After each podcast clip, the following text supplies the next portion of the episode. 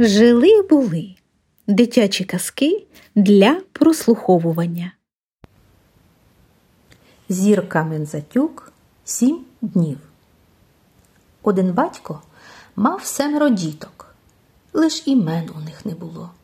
З того виходив великий клопіт чи їх умивати, чи вдягати, чи морозивом частувати, бо зна кого за ким. От і вирішив батько їх назвати. Ти, моя найменша доню, за всіх веселіша. Все гуляєш та співаєш та плетеш віночки, будеш неділя, бо не робиш ніякого діла. Ти, найстарший сину, завжди ходиш слідком за неділею, то й будь понеділок. Ти, мій другий синочок, казав батько наступному, то будеш вівторок.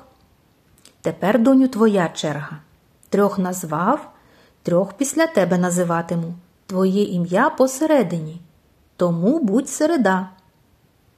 Ти четверта моя дитина, назву тебе четвер, а ти п'ята, отже п'ятниця. Ой, тату, сказала дочка, котру батько ще не встиг назвати.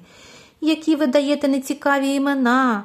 Хто четвертий четвер, хто п'ятий п'ятниця. Гаразд, назву тебе хитріше. Субота. Ось і думай собі, що воно значить.